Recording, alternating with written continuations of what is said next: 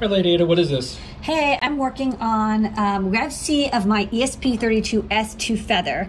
And you might be wondering, well, why did I have to revise this? Well, I kind of messed up the power stuff a little bit because I used, I had the pull-up resistors connected to the 3-volt line and I'm switching on and off the power. But if you look here at my PPK output, my power never really gets below about 720 microns, which is really, really high. If you look at my oscilloscope, the voltage never gets below 1.3 because I'm getting that leakage voltage from the 2, 5, 10K pull-ups.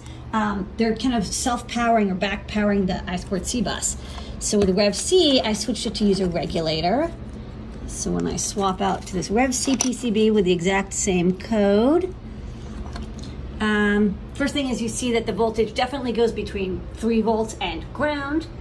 And on the power test, zoom in, enhance, we get down to about 70 or 80 micrograms.